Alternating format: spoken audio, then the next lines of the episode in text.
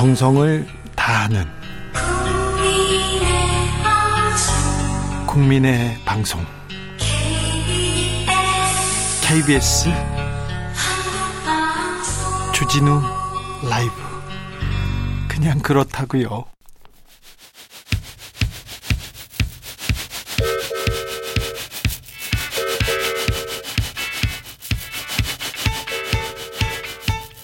주진우 라이브 추석 특집 2부 시작합니다. 지금부터는 대선 KTX를 타고 한번 달려보겠습니다.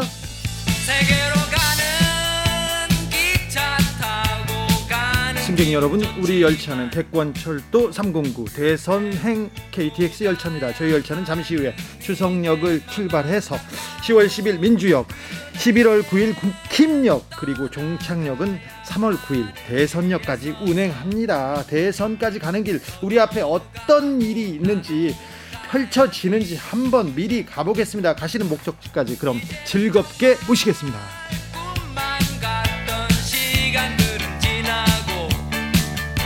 대권 철도 309 대선 KTX에 탑승한 분들 소개하겠습니다. 먼저 국힘선 투킴입니다. 김재원 국민의힘 최고위원.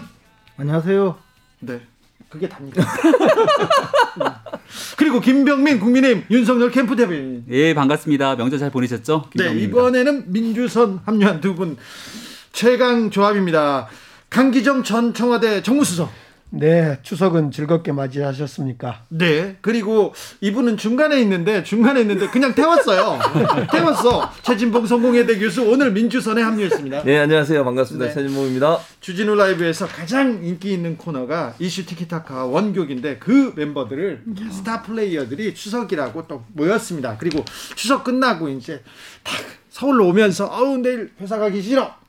난 정말 싫어. 그러면서 이제 이 프로를 듣고 앞으로 펼쳐지는 대선 정국 그리고 앞으로 펼쳐진 나의 미래에 대해서 코로나에 대해서 생각하면서 시작하라고 두 멤버들 다 모아놨습니다. 자 서로 좀 덕담 한마디. 먼저 김재원 최고위원님. 예, 우리 청취자 여러분 안녕하십니까? 네. 그리고 우리 강기정 수석님 또 최진봉 교수님 그리고 우리 또 김병민 대변인님 전부 추석 잘 보내셨습니까? 네. 네. 가, 보니까 전부 민심이 그냥 정권 교체 해달라는 열화 같은 소리 많이 듣고 있어요. 덕담, 덕담인데 지금 그보다도 덕담이 어디 있습니까? 예. 네, 치고 나왔습니다. 강기정. 어, 어떻든 지금 민주선, 호남선을 저는 탔는데요. 네. 호남 민심은 역시 문재인 정부를 이을 후계 구도가 누구냐 네. 관심이 네. 뜨겁습니다. 지금 네. 이번 주에 이제 호남 경선, 광주 전남 전북 경선이 있다 보니까 예. 그냥 그 광주 시민들 정치 의식 높잖아요. 네. 막 그냥 가슴들이 요리 갔다 저리 갔다 쏠리더라고. 네. 네. 어, 첫 번째 정차역은 10월 10일 민주역입니다. 10월 10일에는 민주당 대선 후보가 결정됩니다. 뭐, 아까 말씀하셨듯이 호남에서 호남 표심이 사실 민주당의 핵심이고 민주당 표심의 그냥 절반을 좌우한다 이렇게 해도 과언이 아닌데요. 이번 호남 표심 어디로 갑니까, 최진봉 교수님? 아, 뭐 제가 볼 때는 대세 현재까지의 상황으로 본다면 대세 큰 변화가 없을 걸로 보여요. 그래서 아마 저는 그 기존에 갖고 있다. 왜냐하면 호남은 대체적으로 전략적 선택을 하거든요. 네, 누가 이길 것인가. 그렇죠. 중요하다. 그리고 이제 본선에 나가서 누가 경쟁력이 있느냐 이런 부분으로 보기 때문에 네. 기존에 지금 뭐 충청 지역이나 1차 슈퍼유께서 끝났던 그 대세가 크게 변하지 않는 선에서 결정되지 않을까 그렇게 전망을 합니다. 호남에서는 음, 호남에서는 김재원 최고위원을 좀 견, 견, 견제하더라고. 너무 지금 종횡무진 활약하니까 아 저분을 어떻게 견제해야 되는데 강기정 수석님? 이준석 대표가 잘 못하고 상대적으로 김재원 최고가 잘하니까 질투심이 지금 발동했는데요. 네. 어, 광주 시민들이나 호남 민심은 그런 것 같아요. 홍준표 윤석열 후보가 뒤죽박죽 하고 있다. 예. 어떨 때는 여기가 오르고 어떨 때는 이 후보가 오르고 아 우리도 좀 엎치락 뒤치락 해보면 어쩔까 이런 생각들을 갖고 있는 것 같아요. 조금 지금 네. 호남에서 아 이낙연 너무 좀 불쌍해 이낙연 음. 그래도 우리 인물인데 음. 이 생각이 조금 있는 것 같습니다 김재원 최고위원. 당연히 그렇겠죠. 특히 의원직 사퇴까지 하면서 또 거기다가 정세균 전 총리께서 또 후보직을 사퇴해 버렸잖아요. 네. 그래서 사실상 이제 호남의 유일한 대선 주자가 되었고 사실은 역사적으로 호남에서 다른 지역의 손을 벌리지 않고 어, 단독으로 집권해 보겠다는 그런 확신을 심어주고 또 호남 어, 호남인들에게 그 가장 역사적으로 우리 우리의 힘으로도 집권할 수 있다는 그런 희망을 준 분이 이낙연 대표인데 조금 지금 이제 지지율이 정체가 되고 하니까 승부수를 던졌잖아요. 네. 많은 분들이 좀 기대 또 동정 여론 또는 더 나가서 좀 도와주자 이런 생각이 있을 텐데 어디까지 갈지 모르겠어요. 동정 이거 좀 음. 동정표가 일고 있는 것 같습니다. 예, 수도권의 추석 민심은 이낙연 후보에게 약간 흔들림이 저는 있다고 생각을 합니다. 예. 그리고 이재명 후보에게는 많이 흔들림이 있죠. 추석 내내 이 화천대유 못 들어본 사람이 어디 있겠습니까? 화천대유, 천화동인 두 개의 글자를 따면 대동 세상.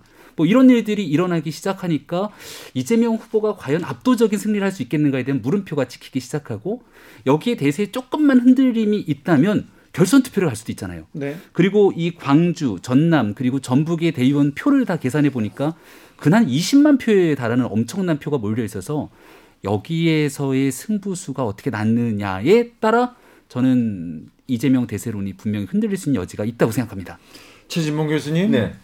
그래서 호남에서 호남 선거가 끝나면 민주당 이 민주당 후보가 윤곽이 잡힐까요? 그렇죠. 일단 예를, 예를 들어서 호남 경선에서 만약에 50% 정도 가깝게 어, 이재명 후보가 득표를 한다고 하면 거의 이제 대선이 굳혀진다고 보여져요. 50% 가깝게만 가도. 네, 네. 저는 왜냐면 지금 이제 53%잖아요. 그총 네. 어, 현재까지 1차 슈퍼이크에서 그래서 그 정도 되면 대세론이 흔들릴 가능성이 없다고 보이죠. 근데 이제 만약에 격차를 이낙연 후보가 한 10% 어, 안에서 줄일 경우에 호남에서만 그러면 이제 반전의 기회를 갖게 되는 거죠. 그러니까 서울 지역은 또 어떤 영향을 받을지 모르기 때문에 그래서 지금 중요한 건 호남에서 어떤 경우가 나오느냐가 두 사람의 운명에 상당히 큰 영향을 미칠 가능성이 있다고 보여집니다. 네. 주말까지는 이재명, 지난주 주말까지는 이재명 대세론 그냥 결선 없이 가자 이런 분위기가 아주 강했습니다. 네. 그런데 첫 번째는 이제 동정론이라 했는데 동정론 때문이 아니라 호남 민심은 매우 전략적 판단을 하는데 그 전략 중에 판단의 근거 중에 하나가 홍준표 윤석열이 엎치락뒤치락 하는 걸 보면서 아 우리도 경선을 좀 즐겁게 해보면 어쩔까? 결선 투표도 가보고 막 음? 이러면 어쩔까라는 판단을 하기 시작한 겁니다. 이번 추석 때. 그러면서 아 우리도 호남에서 이낙연 후보를 한번 밀어서 이재명과 결선 투표를 한번 가봐? 이런 고민을 추석 때 어, 많이 친지들하고 또 추석 밥상에 사기 시작했고요. 과연 그것이 실현될 건지 그렇지 않으면 호남에서는 본선 경쟁력이 있는 이재명 후보에게 그냥 더 밀어서 어, 결선 투표 없이 호남행을 달릴지 이것은 좀 지켜봐야 될 것 같아요. 김지현 최고 왜안 안 끼어듭니까? 아니 뭐 끼어들 필요가 없는 것이 네. 뭐 그냥 혼자 이야기를 저 제가 제가 이제 이야기를 해도 네. 우리 강기정 수석께서는 현장에 계셨으니까 네. 훨씬 더 한데 저는 이제 객관적으로 볼때 어, 저도 이제 친구들도 그 호남 출신들이 많이 있거든요. 근데 그분들이 지금도 갖고 있는 것이 김대중 대통령에 대한 그 존경심은 있죠. 항상 예, 깔려 있죠. 있거든요. 근데 어 얼마 전에 그 설훈 의원이 네. 김대중 전 대통령 묘소에 가서 대성 통곡을 하고 왔어요. 근데 그때 이유가 뭐냐면 어떻게 우리 민주당의 김대중 대통령의 그 어, 뜻을 모아서 만든 민주당에 이재명 같은 분이 대선 주자가 될 수 있느냐, 대선 후보가 될 수 있느냐, 이건 절대 안 된다. 그런 이야기를 한 것이 사실, 오, 제 친구도 그 이야기를 하더라고요. 김대중 대통령님이 지하에서 노하신다. 네. 그런 이야기도 하고, 또 이낙연 전 대표께서 의원직 사퇴하면서도 사실 굉장히 울림 있는 이야기를 했어요. 딴 게 아니고 하, 이재명은 인간적으로 안 된다 그런 이야기였거든요. 그래서 그에 대해서 이제 지금 뭐 추석을 전후로 해서 네. 그런 민심이 좀 서서히 유포가 김, 되는 것 같아요. 김재원 최고 단순히 전략적인 것이 아니고 네. 인간적으로 이것은 절대로 안 된다 하는 그런 민심. 서른 의원은 지난번에 경선 불복성 발언하고 예. 또 이번에 이재명 후보 감옥 간다라는 그런 식의 발언을 하는 걸 보면서요. 우리 민주당 지지층에서 너무 나갔다. 네. 서른 후보 아니 서른 후보가 아니라 서른 의원의 말에 대해서 별로 인정을 안 합니다. 네. 아니, 예. 그래도 그 김대중 대통령님한테 가서 울었다는 이야기를 제 친구도 하더라고요. 김재원 최고위원은 인간적으로 이재명은 안 돼야겠다 이런 생각에 국민의힘은 그렇게 생각하나 봅니다. 윤석열 캠프는요? 어, 뭐 이재명 후보나 이낙연 후보나 누가 되든지 간에 정권 교체에 대한 민심이 훨씬 더 크기 때문에 큰 차이는 없다고 보는데 그래도 조금 전에 우리 김재원 의원님께서는 DJ 정신을 얘기했으니까 민주당 하면은 또 노무현 정신을 빼놓을 수 없지 않습니까? 요즘 우리 당에 있는 한 후보께서 자꾸 노무현 정신 얘기를 해서 좀 엇갈리는 모습들이 보입니다만 진짜 노무현 정신이라는 건 2002년도 대통령 선거 때 뒤처지고 있었던 노무현 바람이 불기 시작했던 광주에서의 그 경선을 다 기억하실 거잖아요. 네, 감동적인 드라마였다 이렇게 생각하는 사람 많아요. 다소 뒤처지고 있는 이낙연 후보가 의원직을 던지는 배수진을 치고 광주, 전남, 전북에서 선거인단에 추격의 고삐를 담기기 시작하면서 결선 투표로 가게 되면 그 대역전의 드라마의 노무현 정신이 한 번 더 펼쳐지진 않을까 이런 생각을 하시는 분도 많은 것 같아요. 간단하게 묻겠습니다. 대장동 게이트가 지금 보수 언론과 국민의힘에서 TF도 만들고 계속 외치고 있습니다. 대장동 그 그 회사들이 뭐 대동 단결한다고요, 화천 뭐, 뭐 한다고요, 경천 동지할 얘기를 계속 하고 있는데 이 문제는 이 대선에 어떤 변수가 될까요, 최진봉 교수님? 저는 크게 변수가 될 거라고 보지 않아요. 기본적으로. 뭐 야당에서는 그렇게 되길 바라겠지만 일단은 지금 그 윤석열 후보 관련해서도 그 고발 사주 가지고도 계속 윤석열 후보는 관계가 없다고 계속 얘기하고 계시잖아요. 김병민 대변인은. 그러니까 그 연결고리를 찾기가 어렵다는 부분에 있어서 어려움이 있는 것처럼 사실은 그 이재명 지사가 이거와 연관이 있느냐 하는 부분이라고 저는 보거든요. 그러니까 실제 뭐 특혜를 주거나 관계가 있거나 이런 부분이 있다. 이재명 지사가 지금 본인은 공개적으로 수사해 달라 요청했으니까 수사 빨리 해야 된다고 저는 보고요. 수사에서 관련인 사람 다 처벌하고 문제가 있으면 밝혀내야 된다고 생각해요. 그러니까 그런 점에서 이게 어떤 결과가 나올지는 지켜봐야 되겠죠. 지금 상황에서 그런 문제 가지고 영향을 미칠 가능성은 제한적이라고 봅니다. 큰 변수는 안 된다. 저는 시기적으로 굉장히 중요한 때이 화천대유 문제가 빵 터졌다고 봅니다. 지금 이제 9월 추석이 지나고 나면 무슨 일이 일어났냐면 국회는 국정감사 기간이 도래하지 않습니까? 예. 박 전 대통령 탄핵이 있었던 시기를 곰곰이 생각해 보면 그때도 이 문제가 막 불거지기 시작했던 건 여름에 살짝 촉발되기 시작했던 일이 국정감사를 거치면서 엄청나게 일이 퍼지게 되거든요. 국정감사에는 그 해를 뒤덮게 되는 하나의 가장 중요한 핫 이슈가 떠오르는데 올해의 국정감사는 누가 뭐래도 대장동으로 갈 수밖에 없습니다. 그럼 이 뉴스가 거듭 계속 대한민국의 모든 국민들에게 전달되는 순간 저는 이게 이재명 후보와의 연관고리가 없다고 말씀하셨는데 이재명 후보와의 연관고리를 찾을 수가 없, 찾기가 현재는 어렵더라도 대장동에서 천배가 넘는 수익을 가져갔던 그 엄청난 회사의 말도 안 되는 일들을 지켜보면서 국민들의 분노가 하늘 끝까지 올 수밖에 없거든요. 그럼 이 피해는 누구한테 돌아가는가? 선거의 직격탄을 어, 맞을 수밖에 없다고 생각합니다. 이 문제는요. 저도 좀 따져봤는데 이재명 당, 당, 당시 시장 지금 지사가 수사해라 자신 있다 첫 번째 이러고 있고 두 번째 강두구 의원이라고 당시에 성남 경기도 의장입니다. 강두구 의장이 강두구 의장은 참고로 정세균 후보를 도왔던 분인데 예. 페이스북에 올려요. 뭐라고 올리냐? 이건 정말 성공한 개발 사업이다. 공공이 민간에게 맡기지 않고 성공한 개발 사업이다. 그런 점에서 아무 문제 없다. 이렇게 하고 있고 이재명 후보는 이 곽상도 의원에게 물어봐라. 곽상도 의원의 아들이 그 대장동 사업에 저 어? 어 무슨 무슨 유죠? 회사 이름이 화천대유. 화천대유의 핵심 그 회사 직원 아니냐. 그래서 곽상도 의원 아들에게 물어보라 할 정도로 자신 있는 사업인 것 같아요. 그래서 이 문제는요. 본인이 이재명 후보 본인이 자신 있다는 거예요. 하, 뭐든지 하자는 거예요. 까보자는 거예요. 이재명 지사야 뭐 그거 외에도 자신 있다고 해가지고 재판 받은 것도 있고 그 전에도 뭐 검사도 아니면서 사칭해서 가마솥도 갔다 왔는데 뭐가 자신 없겠어요. 그게 왜 여기서 나와요? 아니 그러니까 뻔뻔스러운 분인데 자꾸 그걸 가지고 뭐 아, 자신 있대잖아요. 자신 있으면 안 되나? 이게 이제 어. 문제가 뭐냐면 말씀하신 대로 우리 김병민 대변인 말씀하신 대로 이게 10만 퍼센트의 이익금을 가져갔거든요. 투자금에 대해서. 근데 그것이 무슨 노력을 해서가 아니고 계약을 이렇게 잘 해서 가져갔어요. 그러니까 계약을 잘 해서 근데 그 계약을 하게 만든 사람이 누구냐면 그게 성남시예요. 그러면 어, 그 다음 단계로 이렇게 이익금이 많이 생겼잖아요. 이 이익금이 실제 어디로 갔느냐, 누가 이것을 해먹었느냐를 끝까지 따져야 되는데, 예. 그것을 따지려면 수사를 해야 돼요. 그러면 시간이 걸릴 거잖아요. 네. 이제 이재명 지사는 그것에 대해서 시간에 대해서 자신 있다는 거예요. 이제 곧. 왜냐하면 곧 이제 지금 뭐 한 한 달도 안 돼서 민주당 후보가 되면 그때부터는 이제 어, 힘을 가지고 예, 예, 누를 수 있으니까 그래서 지금 큰 소리 치는데 그런데 김재현 최고 알 수가 없어요 이거는. 근데 대장동 문제는 박근혜 정부에서 박근혜 검찰이 뒤지고 뒤졌던 문제 아닙니까? 문제가 있었으면 그때 나왔을 거 아니냐 이렇게 얘기하는데요. 아니 이거 화천대유 저 저 돈 받아간 거 이게 돈이 어디로 갔는지 그건 못 찾아. 그거는 그건 회사에 물어봐야지. 하천대 그러니까. 곽상도 아들에게 물어봐야지. 그러니까 이, 이 돈이 이 돈이 어디로 해서 흘러가지 않고 진짜 대주주가 그냥 개인적으로 썼다면 뭐 그냥 그 횡재한 거예요, 횡재.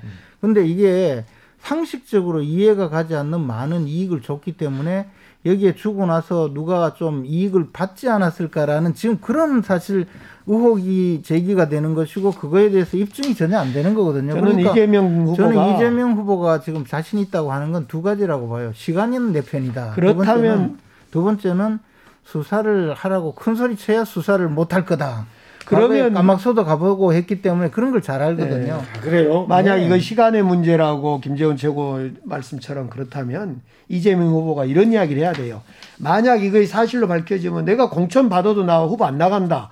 이런 정도 해줘야 돼요. 저 같으면 그러겠어요. 그러니까 아니, 그런 얘기 안 하잖아. 아니 아직은 할 때가 아니겠죠. 못하지. 아직은 할 때가 아니겠죠. 저봐 저봐 저 누구 편인지 아니, 딱.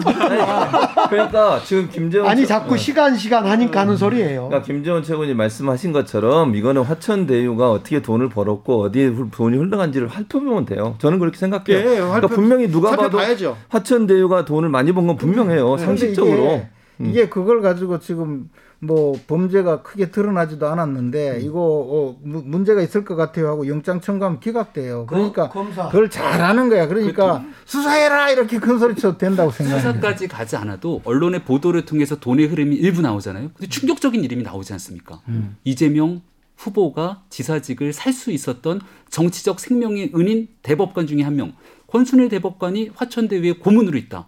그럼 고문으로 공짜로 있었겠는가? 라고 살펴보게 되면 화천대유의 돈이 어디로 흘러갔을까 등장인물들이 점점 점점 많아지게 되죠. 이런 일들을 이제는 언론에서도 끊임없이 문제를 제기할 수밖에 없고 앞서 말씀드렸던 것처럼 수사를 통해 밝히기는 시간이 많이 있지만 시간이 충분치 않지만 국정감사의 이 국회의 기능을 통해서는 문제를 밝힐 수 있기 때문에 이건 우리만 하는 얘기가 아니라 정의당도 문제를 제기하죠. 민주당의 이낙연 후보 등 여권의 정치인들도 상식적이지 않다는 얘기를 하고 있는 만큼 자, 이 문제 니다 근데 네. 제가 봐서 우리 김병민 네. 대변인께서 한 가지만 알고 말씀하셨어요. 가장 결정적으로 국정감사에서 못 드러나는 게 민주당이 모든 자료, 모든 증인 저 신청을 거부하고 있어요. 네. 그러니까 이걸 막기 위해서 지금 몸부림을 치는 거야. 이걸 뭐 막아야 되거든. 뭐 아마 틀림없이 혹시 모른다 해가지고 그래서 숨기려는 자가 그러니까 범인이다 이런 말이 있지 않습니까? 자, 국힘선의 두 분, 특별히 김재원 최고위원 지난주 지난주까지만 해도 접으면서 인상 쓰고 하기 싫어요, 오기 싫어요, 고발사주 나 싫어 그러는데 화천대유 나오니까 막 뭐, 뭐, 신이 났어? 기쁘신 일이 있으세요? 원래. 네. 이 저 양지가 음지되고 음지가 양지되고 그죠? 한 주는 즐겁다가 한 주는 또 괴롭고 네, 그러니까 방송국 오는 게 도살장 끌려오는 기분이 있을 때도 네. 있어요. 박지원 원장 나올 때마다 신이 났다가 또그안 통하니까 사그러 사그러 들었는데 안 통하기는 지금 다시 지금 지금 있잖아요. 박지원 박지원 원장은 네. 8월 말에 다시 나타났었잖아요. 8월 말에 지나가다가 차 한잔 하자 이렇게 했다고 하고 사단만 했다잖아요. 이거는 보니까 이거는 정치 개입죄가 아니고 직무유기죄, 직무유기. 왜 직무유기입니까? 어? 아니 국정원장이 24시간 동안 거기 저 앉아서 국가안보를 위해서 일하라고 공간까지 지어주고 했는데 왜 자꾸 내려와요? 그리고 벌건 대낮에 어? 지나가다가 시간이 있으니까 차 한잔 하자. 이래가 평일날 만났다는 거 아니에요? 아니, 범은 내려오게 돼 있잖아요. 범은 저 민가에 와가지고 사람한테 덮치려고 내려오지. 사람을 덮치다니요. 그리고 내려와서 거기 또 롯데호텔 38층에 차 마셨다잖아요. 네. 차값은 이게 공무상으로 쓴 게 아니기 때문에 조사해보고 이거는 저 국고 손실죄로 고발을 해요. 국고 손실죄요. 참 한잔 먹고 가지고 참 원세훈 전 원장께서 참 원세훈 원장은 9년 가셨으니까. 네. 근데 이거 정치 개입죄는 9년은 안 나와요. 7년. 아이고. 7년이면 그분도 아이고. 자, 7년 동안 어떻게 가시나. 김재원 최고 하나 물어보겠습니다. 국민의힘에서는 이재명이 후보로 올라오면 땡큐입니까? 누구든 땡큐예요. 어차피 누... 안 돼요. 어디서 자, 나온 자신감? 김병민 어... 대변인. 네. 이재명 thank you입니까?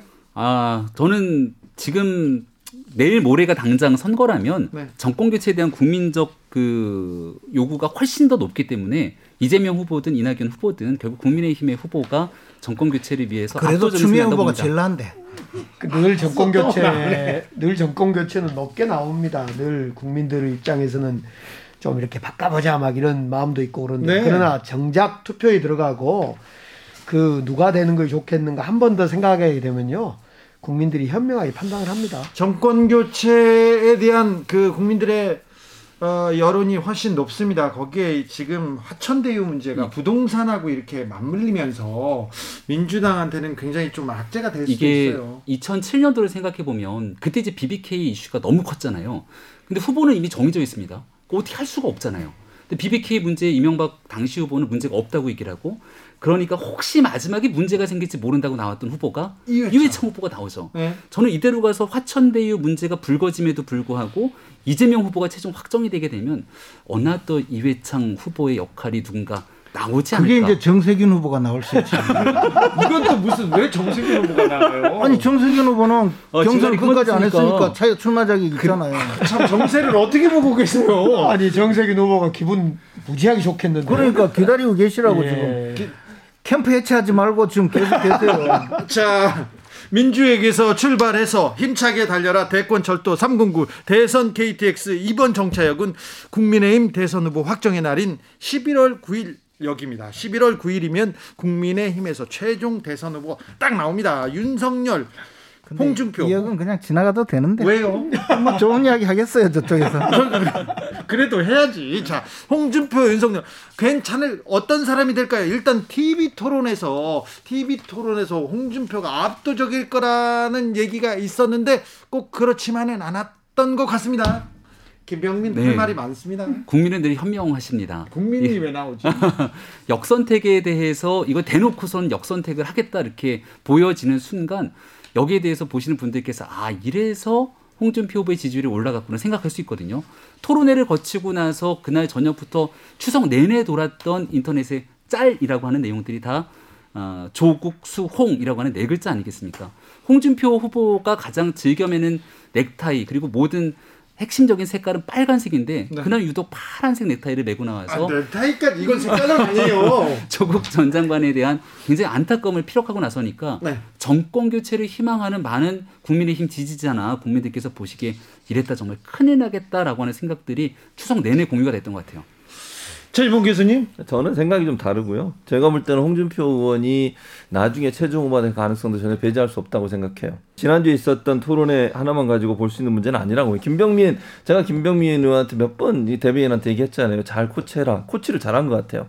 왜냐면 아주 낮은 자세로 전혀 반격을 안 하고 그리고 본인 질문 기에도 홍준표, 유승민 두 분한테 하지도 않아요. 딴 분들한테 하죠. 그러니까 전략적이라고 저는 보거든요. 그렇죠. 아웃복싱 굉장히 훌륭했어요. 그렇죠. 그러니까 방어만 하면서 이제 자기가 앞서가는 후보니까 그렇게 한 건 잘한 거고 네. 이제 그게 나중에 가면 정책 대결로 갈 수밖에 없기 때문에. 근데 그 한두 번 토론 전략은 음. 훌륭했을지는 모르는데 그뭐 내용을 보여줘야 돼. 근데 사실상 윤석열 후보는 고발장 검찰 고발장 그 문제라든가 장모 변호 문건 등으로 내상이 아주 깊지요. 지금 뭐 아직은 확실히 음, 검찰 그 손준성 검사와 관계 문제 이런 거 밝혀진 건 없습니다만은 뭐 내부의 지지층이나 또 국민들한테 너무 내상이 깊어서 역시 검찰총장 이상은 아니구나.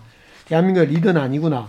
과거에 했던 일일 일망언이라든가 쩍벌남이라든가 이런 것은 지금 사실상 잊어지고 이 고발 문건과 장모 변호 문건으로만 가지고도 매우 심각한 타격을 입고 있고 또 반대로 홍준표 후보는 그 빨강색에서 파랑색으로 바뀌었다는데 이건 저는 준비와 변화의 모습으로 보이더라고요. 그래서 저는 단연코 이건 역선택이 아니라 광주에 저 봐도 그렇고 무조건 홍준표라는 거예요. 윤석열은 절대 안 된다는 거예요. 홍 찬바람 나면 무조건 사퇴한다는 것이 저의 지론인데 많은 사람이 동의해 주더라고. 김재원 최고위원님. 아이고 우리 강기정 수석님은 아직도 저 무서워서 아직도 그그 그 이야기만 계속하고 계시네 맨날. 근데 이제 제가 그 TV 토론을 볼 때요 처음에 아마 우리 당 지지자들 중에 상당 상당수가 그렇게 생각을 했을 거라고 봐요. 윤석열 저 사람 저 검사만 해가지고 또 인터뷰하는 것도 보면 늘 좀 위태위태했는데. 네, 네, 사실 그랬죠. TV 토론 나와서 저 뭐 한마디도 못하고 어버버 하다가 집에 가지 않겠나. 이렇게 생각을 좀 많이 했을 거예요. 네. 그리고 또, 어, 홍준표 의원은 또 더 내가 한 방에 보내겠다 이런 마음으로 이제 오셨거든요. 근데 이제 토론이 끝나고 느낌은, 어, 저 사람 멀쩡한 사람이네. 윤석열 저 사람, 어, 저, 어? 그, 그냥, 그냥. 그러니까 홍준표. 멀쩡하네, 저. 칭찬이야. 칭찬. 칭찬. TV 토론 전까지 멀쩡하지 않은 사람이었어. 그러니까 TV 토론 전까지는 좀 걱정을 했는데. 어, 저 그냥, 그냥 뭐, 뭐, 충분히, 충분히 저 되겠다. 이런 마음으로. 안 멀쩡했는데 TV 토론 보니까 괜찮네. 멀쩡하네, 이게. 그러니까 이제 쉽게 말해서 기대 수준이 높지 않았는데. 네. 엄청 좋아진 거예요. 아니, 그건, 그건 일리가 그죠? 있어요. 예? 이, 다른 사람들은 역시 잘한다고 했는데 홍준표 대표는 홍준표 의원은 뭐 정말 잘할 줄 알았는데 생각도 못한 하태경 의원한테 네. 물려가지고 내상만 있고 제가 그래서 아 이게 의외로 네. 의외로 괜찮았다. 별로 잘한 것 같지는 않는데 그런 면이 있었고요. 또 하나는 이게 여덟 명이나 하니까 4분씩 그 자유 주도권 토론을 하는데 어 뭐 대답하려고 하다가 보면 이제 수도 대답하려고 하다 보면 수도 이러니까 쉽게 말해 뭐 그냥 그러려니 한 저 토론이 될 수 있었는데 네. 그걸 오히려 잘 활용한 것이 최재형 후보 그죠? 음. 또 안상수 후보가 패션부터 안상수 후보는 좋습니다.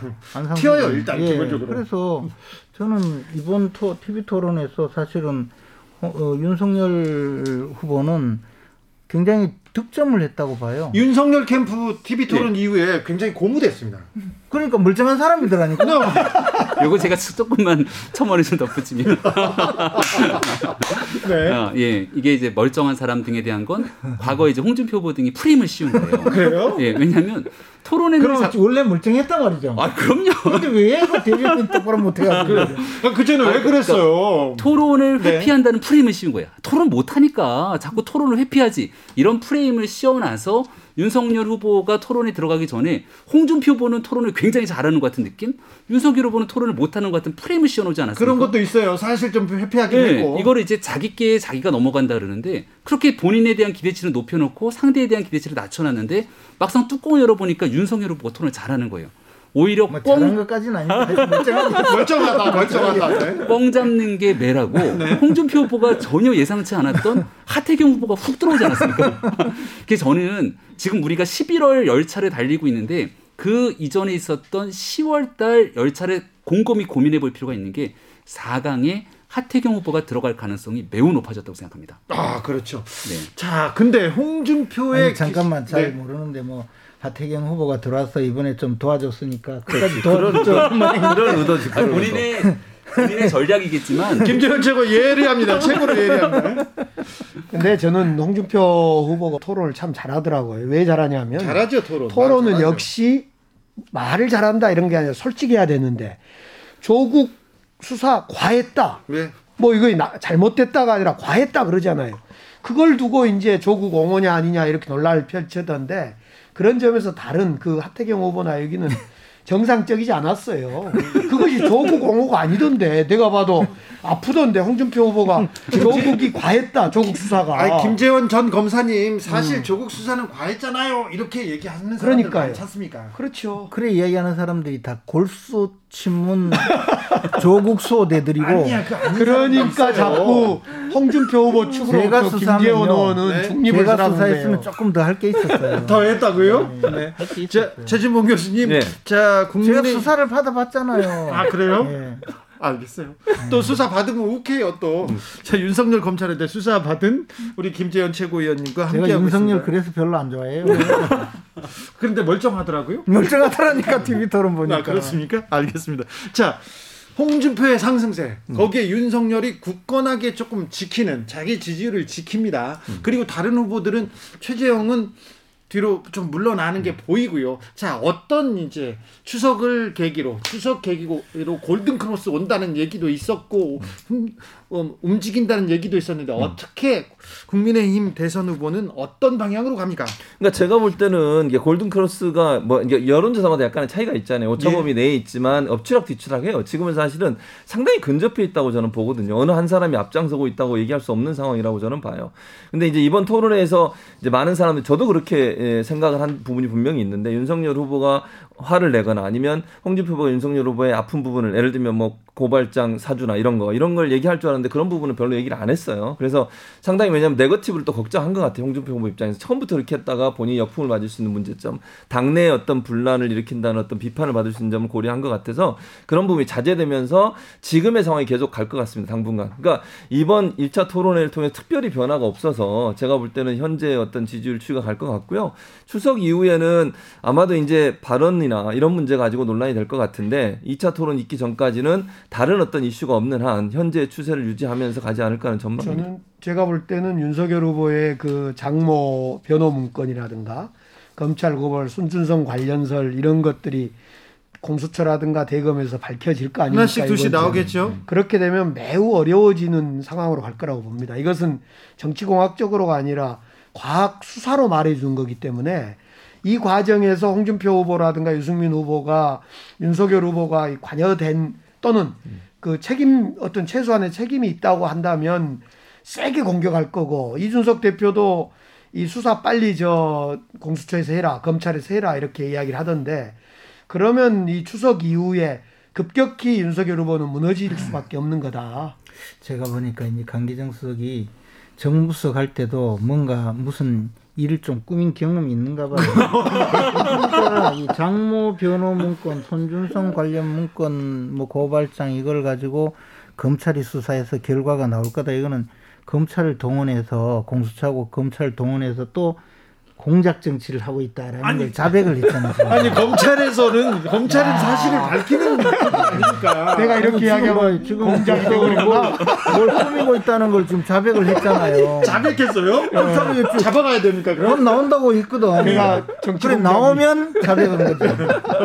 근데 이제 제가 이래 봤을 때 일단 나올 게 별로 없어요. 음. 이게 어, 우리 앞에서도 말씀드렸지만 뭐 말이 장모 변호 문건이지 장모 변호 문건이라고 하려면 그 문건을 작성해서 실제 그 장모가 변호에 사용을 하거나 외부로 유출이 되어서 무슨 저 그 도움을 주거나 한 거에 대해서 입증이 돼야 되는데 검찰 레드팀 그 문건 같다. 검찰 내에서 네. 작성을 네. 해서 자기들이 썼다면 작성해서 활용하는 과정이 작성이 불법적이냐 활용이 불법적이냐 그것을 찾아서 책임 있으면 처벌하면 되는 거고. 네. 그것을 보고받아서 아니면 작성하라 하고 보고받아서 어떤 일에 사용했다면 그것은 이제 윤석열 총장이 만약에 그렇게 했다면 책임이 있을 거고 그만큼 그죠.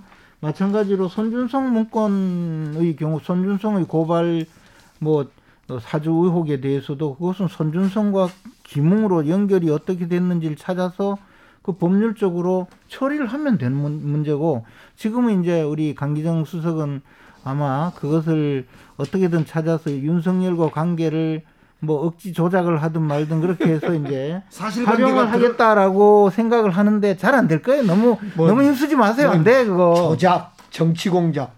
내가 갑자기 또 저작 조작 정치 공작의 주범이 돼버려. 아니 검찰에서 사실을 밝히면 그게 공작이다. 이건 좀 너무하세요. 이제 그걸 저 정무수석을 했던 분이 곧 나올 거다 이러니까 네. 딱 느낌이 오잖아. 나오고 아, 느낌이 와요. 느낌이 와요. 하나 둘. 아니 나온다 이렇게 이야기하면 아 뭔가. 김재현 최고위원 하고 있구나. 이건 물어볼게요. 국민대에서 김건희 씨 논문 검증 안 한 거 있잖아요. 음. 이거 안 한 거는 이거 이것도 공작 아닙니까?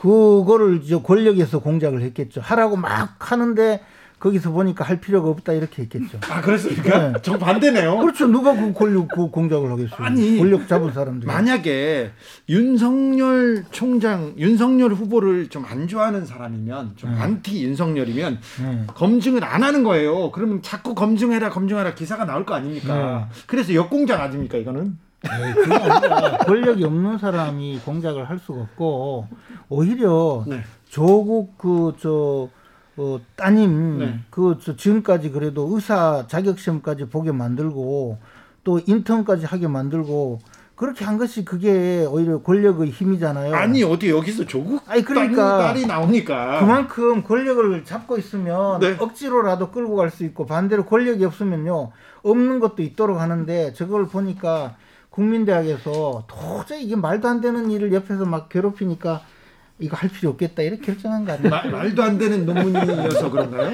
그게 아니라 권력이 말도 안 되는 요구를 하니까 네.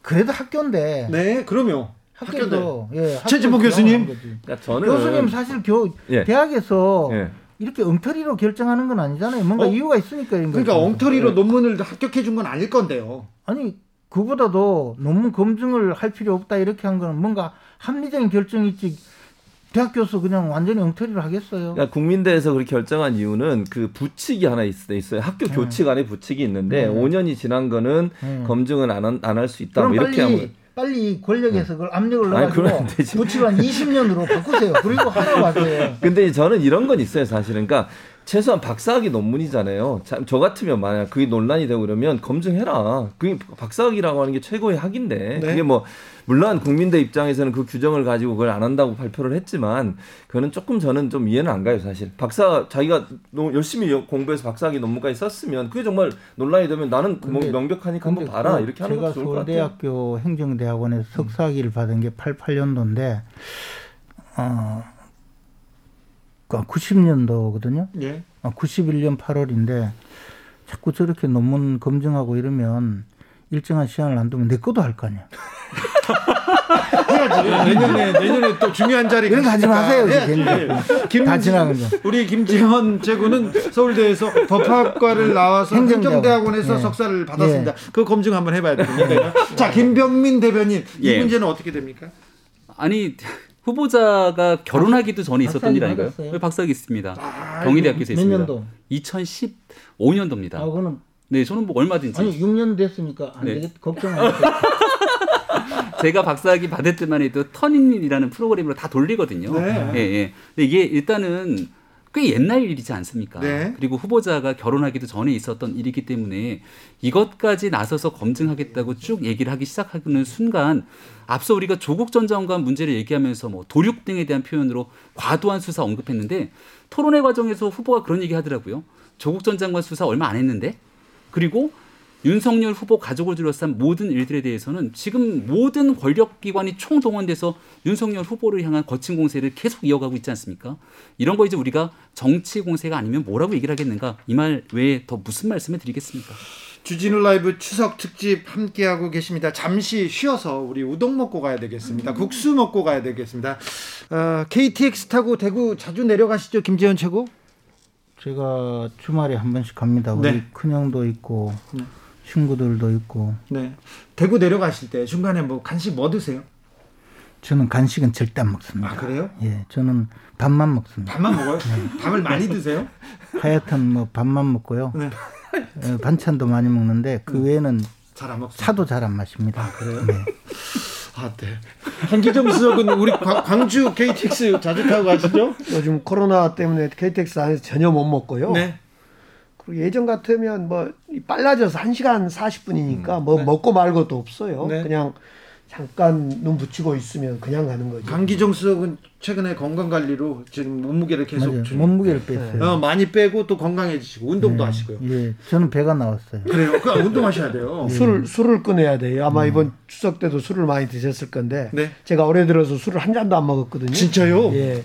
술 끊고 탄수화물 줄이고 어휴, 틈만 나면 걷고. 근데, 근데 네. 술 끊는다고 해서 곡기까지 끊으면 절대 안 돼요. 그건 잘못하면 그 죽어요. 죽으란, 죽으란 네. 이야기인데. 네. 예. 술 담배는 끊어도 되는데 곡기는 끊지 네. 마세요. 지난주에 어, 조용기 여의도 순복음교회 원로 목사가 돌아가셨어요. 음. 그분 저 그, 저하고 음. 그분하고 굉장히 좀 애증의 관계입니다. 그런데 돌아가셨는데 그때 장례식장에서 재밌는 광경이 하나 있었습니다. 보수 기독교의 원로 목사들 김장환 목사, 김사만 목사, 그다음에 뭐 오정현 목사, 이영훈 목사 목사들이 다 모여 있다가 윤석열 후보가 오니까 안수 기도를 해 주더라고요. 이거 어떻게 받아들이고 있습니까? 김병민 대변인 하나님 믿으라고. 네. 그, 아니 그분은 불교 쪽 아닙니까? 어 특별한 종교가 있는 거는 전 잘 모르겠습니다. 역술인하고 네. 가깝잖아요. 아니 그렇죠. 역술인은 대한민국 정치인 중에 역술인이 안 가까운 정치인 누가 있겠습니까? 김종인 전 비대위원장이 가장 가깝고 그 다음에 아. 그 다음에는 아 그날 나왔던 주간조선 기사 내용들 뭐 역술인 기사 나왔는데 네. 제가 나중에 김종인 위원장 얘기 들어보니까 또 기사 내용들과 사실이 다른 것도 많이 있더라고요. 근데 김종인 전 네. 비대위원장이 네. 그분하고 자주 다녔어요. 제가 잘 알고 있는데 그런데 무튼 네. 기사 내용을 보니까 하나님 믿어야 된다 그러면서 이제 안수도 해주고 했다는데 네. 굉장히 좋은 의미로 또 대한민국에서 정말 나라를 바로 세우고 네. 공정과 상식을 통한 나라를 만들겠다는 후보의 그 간절한 마음 이 내용들을 좀 최진봉 목사님 싶습니다. 네, 아니, 그러니까 저는 이렇게 생각해요. 아까 거론된 그 목사님들이 목사님이세요? 네, 대형 교회 목사님이에요. 다들 네. 그 김사환 목사님 명성교회 뭐 또 이영호 목사님은 여의도 순복음교회 이제 담임 목사를 하고 계시고요. 네. 또그 어, 어, 오정원 사랑의 오정원 사랑의 교회 그리고 음. 이제 또 극동방송 사장이신 김, 김장한, 김장한 목사님 네. 그분 수원은 침례교회 거기도 엄청나게 큰 교회고요. 그리고 이제 보수 기독교 진영에서 가장 유력한 인, 인 사들이세요 그분들이. 그러니까 이게 이제 물론 단순히 김병민 대변인 말처럼 하나님 믿으세요 하고 했다면 그게 큰 문제가 없지만 이게 상징적으로 보여지는 면은 네. 보수 기독교에 상당히 큰 의미로 던져질 수 있어요. 그렇죠. 교계 어른들이시고 그분들이 갖고 있는 어떤 그 기독교 내에서 어떤 영향력이랄까 이런 부분은 무시할 수 없는 부분이 있어서 특별히 안수기도라고 하는 것은 다른 기도와 다르게 안수기도는 머리에 손을 얹고 기도하는 그렇죠. 거거든요. 그래서 네. 요거는 그냥 기도하는 거하고 약간 차이가 있어요. 그래서 그 부분에서 좀 사랑이 있구나 또는 관심이 있구나 이런 부분을 표현할 수 있는 방법은 된다고 봅니다. 어, 좀 대선 과정의 지지로 보이기도 합니다. 그날 그 윤석열 후보 가기 직전에 제가 어 가셨어요? 여의도 순복음교회 조문으로 갔습니다. 네. 우리 노영민 비서, 전 비서실장이랑 갔는데 저희들도 이제 소강석 목사님이 장례위원장님이시고 네. 이영훈 목사님이나 이런 분들이 끝나고 나서 옆으로 자리를 옮겨서 저희 둘이 앉혀놓고 기도를 해주셨어요. 아무튼 강간하고 잘 안수 기도를요? 어, 안수 기도는 아니고 그냥 기도였습니다. 그런데 이제 대선 후보고 그러니까 특별히 안수 기도를 해주신 것 같은데 저는 해줄 수 있다고 보는데 다른 후보들이 왔을 때도 과연 그랬냐? 그랬다면 문제는 없는 것 같은데 만약 윤석열 후보에게만 안수 기도를 해드렸다면 이것은 종교가 정치와 결합된 총정 이거 옛날 저 중세 시대로 돌아간 거 아닌가? 혹시 불공정 시비가 일어나지 않을까? 김태현 최고위원 그 배가 아프니까 별 이야기를 다 하시네요. 배가 고프니까 배가 고프다. 아니, 아니 종교인 입장에서 네. 좀더 그 하나님 가까이 끌어와야 사람 될 것 같으니까 그냥 오라 하면 안 올것 아, 같으니까 사람이 아니었구나. 아니 지금 교회를 뭐저 신문 기사 보니까 초등학교 때 교회 다녔는데 그 후로 도망갔다고 그러대요. 네. 그러니까 이제 좀 데려오려고 그렇잖아요. 저 네. 종교인들은 항상 우리 종교에 이 사람이 와서 회개하고 반성하고 구원을 얻으라. 네. 그렇게 하기 위해서 또 보니까 좀 덜렁덜렁 하니까 그냥 기도해 줘도 잘 안 올 것 같잖아요. 좀 그러니까 좀안 듣게 생겼잖아요. 그러니까 그래 정성을 들여서 기도를 해드리고 아 저 우리 우리의 그 저 하나님의 품에서 정말 어, 종교 생활도 열심히 하고 꼭 대통령 되거라. 뭐 그런 마음 아니었겠어요. 그러니까 당연히 지지 의사도 표시해주고 그런 거 좋잖아요. 기도가요? 어이 그러면 우리 당 후보에게 안수기도 해주고 당신 대통령 되라고 해주니까 제가 얼마나 고마워요. 네. 가, 저는 가서 헌금도 좀 하고 오려고 그러는데. 아 그렇습니까? 네.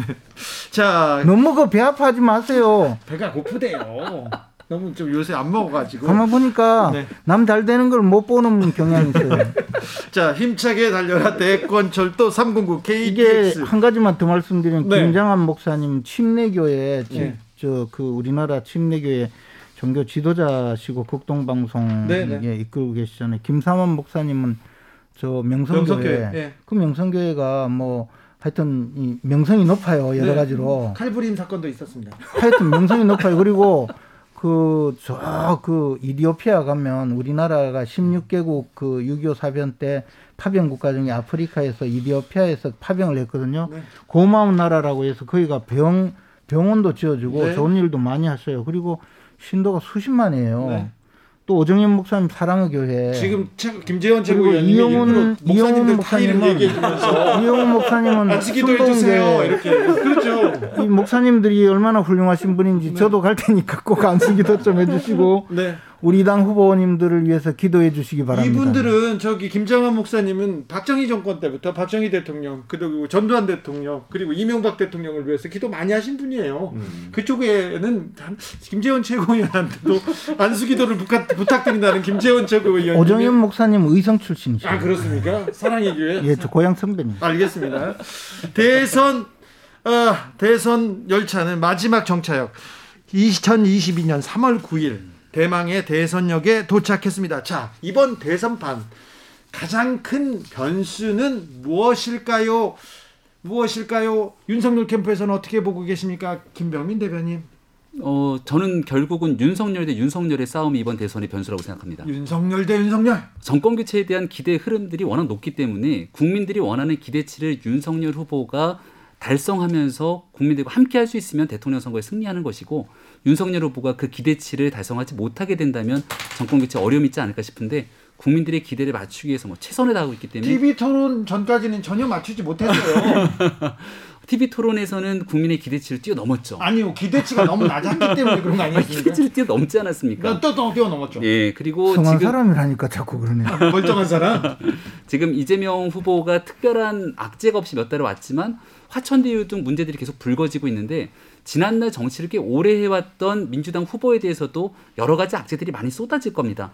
무튼 내년 3월 달이 되게 되면 국민들께서 문재인 정부의 집권 5년을 쭉 다 평가하고 이 나라를 한 번 더 가야 될 거냐 말아야 될 거냐에 대한 선택을 하기 때문에 그런 국민들의 마음들을 윤석열 후보가 잘 다잡아서 그 기대치를 충족시키면 3월 9일 정권 교체 반드시 이루어진다고 생각합니다. 최진봉 교수님. 네, 뭐 김병민 대변인 당연히 그렇게 얘기하겠죠. 저는 근데 변수는 20대라고 봐요, 기본적으로. 아, 20대. 가 중요하다고 생각하거든요. 그러니까 20대는 사실 실용주의적인 성향이 강하다고 저는 보거든요. 예. 이념적인 예? 성향보다는. 그리고 대체적으로 후보들이 갖고 있는 지지층들이 어느 정도 분산이 돼 있고 진보 보수의 콘크리트 지지층은 일정 부분 갖고 있기 때문에 20대를 누가 마음을 잡느냐가 결국은 스윙보트 역할을 할 거다. 왜냐하면 이건 정말 박빙이 될 거라고 저는 봐요. 아주 근소한 차이로 누군가 이기게 될 텐데 거기서 20대의 마음을 잘 잡는 사람이 이기지 않겠나 저는 그렇게 봅니다. 근소한 차이다. 민주당 네. 지금 국민의힘 누가 우, 뭐 우세하다 이렇게 따질 수 없, 없다고 이렇게 얘기하십니다. 그리고 코로나 이후에 부동산과 민생 어떻게 해줄 것인가 이것도 큰 변수가 될 것 같은데요.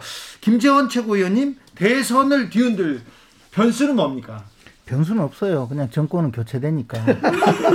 변수가 없습니까? 예, 끝났어요. 확신합니까? 예.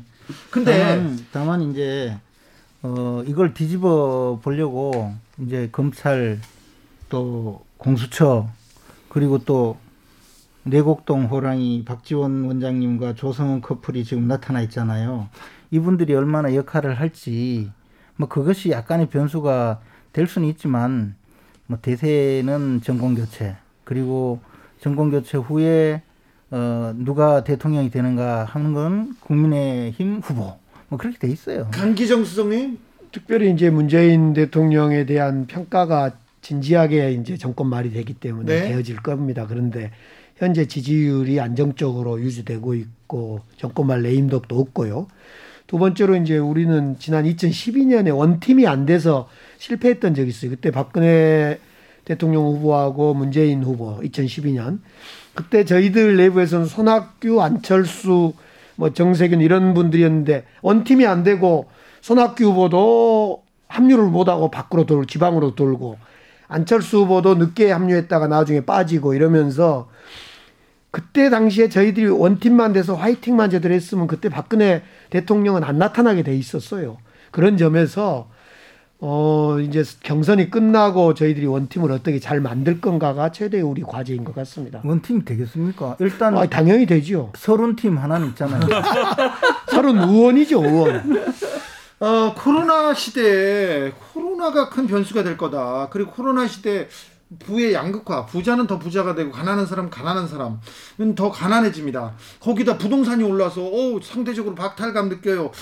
경제는 어려워졌어요. 이런 얘기보다는 아 정치적 큰 변수들이 오히려 대선을 가릴 거라 이렇게 보시는 것 같은데 아니 그게 아니고 아까 말씀하신 그게 모두 이제 코로나19 부동산 이게 다 이제 정권 교체의 어, 에너지가 되어 있죠. 그리고 폭발을 누가 시키느냐 이 문제인데 네. 어쨌든 뭐 어, 여당은 사실 어떻게 보면 방금 말씀하셨듯이 원팀이 될 수 있을까 뭐 그런 이야기 가 있고 우리 당은 우리 당대로 또 그 지금 이런 공수처 검찰 또 국정원의 공정 정치 공작을 어떻게 막아내느냐 뭐 그게 가장 큰 변수인데 그건 뭐 제가 책임지고 있으니까 걱정 안 하셔도 되고요. 그렇습니다. 네. 아무것도 못 하고 있던데. 네. 아니 뭘 못해요 지금. 아니 이준석 이준석 대표 이야기 들어보니까 그 제가 저한테 전화가 안 된다잖아요. 제가 하도 조사를 많이 해서 할 수가 없어서 검찰로 넘겼던데. 아니, 그리고 네. 제가 그 보니까 민주당에서 자꾸 뭐 원팀 원팀 이야기 하는데 제가 지금까지 정치 일선에 20, 2000 2004년부터 지금까지 있으면서요. 서른 의원님을 존경하게 된 거는 정말 처음이에요. 이번에요? 예. 알겠어요. 우리 서른 서른 의원은 좀 많이 나간 거고요. 네. 그런데 서른 의원 개인 의견이지 네. 그것이 모두를 뭐 이낙연 후보 전체를 장악하거나 팀을 반영하는 건 아니죠. 네. 지난 재보궐 선거에서 서울과 부산에서 민주당이 참패했습니다. 거의 뭐 거의 20% 가까이 그 차이가 나는 지역도 많았는데 그때 이렇게 보면 부동산 민생, 민주당 잘 챙기지 뭐 했냐 이렇게 얘기해서 그래서 국민의힘한테 관심이 갔습니다. 애정이 갔어요. 네. 근데 국민의힘에서 보니까 홍준표 후보 그리고 윤석열 후보 특별히 계속해서 계속해서 설화에 휩싸이면서 거기에서도 지지율이 답보 상태였는데 다시 이제 이제 진검승부를 하게 될 겁니다. 사실에 설화 했는데 멀쩡하더라니까요. 야, 멀쩡해요 이제. 음, 굉장히 멀쩡해질까요? 예. 4.7 보궐선거 때 있었는데 지금 없는 것 하나를 꼽으라면 김종인 위원장이 지금 없잖아요. 네. 근데 저는 우리 김채원 의원님도 방송에 나오셔서 생각해 보니까 김종인 위원장의 역할이 필요하다 이렇게 말씀하셨던 걸 들었는데 대통령 선거를 앞두고 김종인 위원장이 결국은 국민의힘에 합류하지 않을까 이렇게 생각을 합니다. 정권 교체를 가는 길에 굉장히 막강한 힘이 같이 모여질 수 있다고 생각하고요. 결국 국민들이 원하는 것딱한 가지 아니겠습니까? 지금 제 주변은 부동산으로 너무 힘들어하는데 문재인 정부 이전으로 제발 돌려놨으면 좋겠다라고 하는 그 작은 마음들 이거 하나를 위해서라도 3월달 정권 교체 반드시 될 거라고 봅니다. 지난번에 어제 문재인 정부 전에 있었던 박근혜 정부 수준에 그때는 누구나 원하면 부동산을 다 살 수 있었죠. 그때 누구나 국정농단에 부동산에 관한 부동산 지난번에 이제 오세훈 서울시장 선거 때 오세훈 시장이 거의 뭐 당선되면 일주일 안에 부동산 문제, 재개발 문제 다 해결하겠다 이런 식으로 공약을 했는데 지금 서울시의 오세훈 시장이 집권한 지 상당히 됐는데 아무것도 변하지 않아요. 지금 부동산 이, 최고치로 오르고 그렇죠. 부동산 민주당 출신 시의원과 그래서, 국회에서 다 방해를 해서 그래서 이 부동산의 문제는 단순히 뭐 잘못된 정책도 있겠지만은 단순한 문제가 아니고 내년 그 대통령 선거나 종로 재보궐 선거 때는 또 달라지는 거죠. 예. 네. 추석 특집 주진우 라이브 대선 KTX 타고 즐거운 여행 했습니다. 함께 해주신 네 분, 김재원, 강기정, 그리고 최진봉, 김병민. 네 분, 감사합니다. 감사합니다. 고맙습니다. 고맙습니다. 덕분에 명절을 아름답게 마무리했습니다. 네, 내일은 일상으로 들어가는데 좀 슬퍼집니다. 네, 아무튼 즐겁게 살아야지. 네, 즐겁게 즐겁게 생활 일상으로 돌아가도록 하겠습니다. 오늘 감사하고요. 저희는 레너드 코엔의 I'm Your Man 들으면서 여기서 인사드리겠습니다. 저는 내일 오후 5시 5분에 돌아오겠습니다. 지금까지 주진우였습니다.